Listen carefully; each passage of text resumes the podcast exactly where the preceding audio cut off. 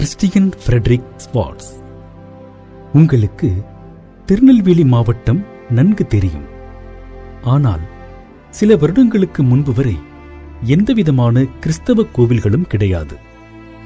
அங்கு உள்ள மனிதர்களுக்கு ஏசப்பாவை பற்றி தெரியாது. அதனால் அந்த மனிதர்கள் மிகவும் மோசமான பாவத்தில் வாழ்ந்தார்கள். அந்த மனிதர்களை மாற்ற ஒருவர் அந்த ஊருக்கு வந்தார். அவர்தான் கிறிஸ்டியன் ஃப்ரெட்ரிக் ஸ்வாட்ஸ். இவருக்கு அம்மா இல்லை. ஆனால் அவர் அப்பா இயேசு தெய்வத்திற்குள் வளர்த்தார். பின்பு இவர் இயேசுவைப் பற்றி அங்குள்ள மனிதர்களுக்குச் சொன்னார். அது மட்டுமல்ல உதவிகளையும் செய்தார். பின்பு அந்த மாவட்டத்தில் மிகப்பெரிய பஞ்சம் வந்தது.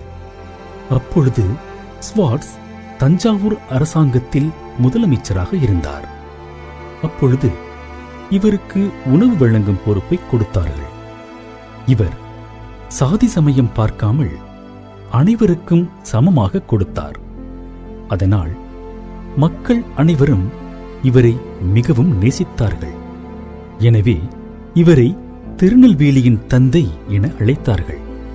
பின்பு இயேசுவின் கிருபையால் ஆலயம் கட்டி இயேசுவின் நாமத்தை உயர்த்தினார்.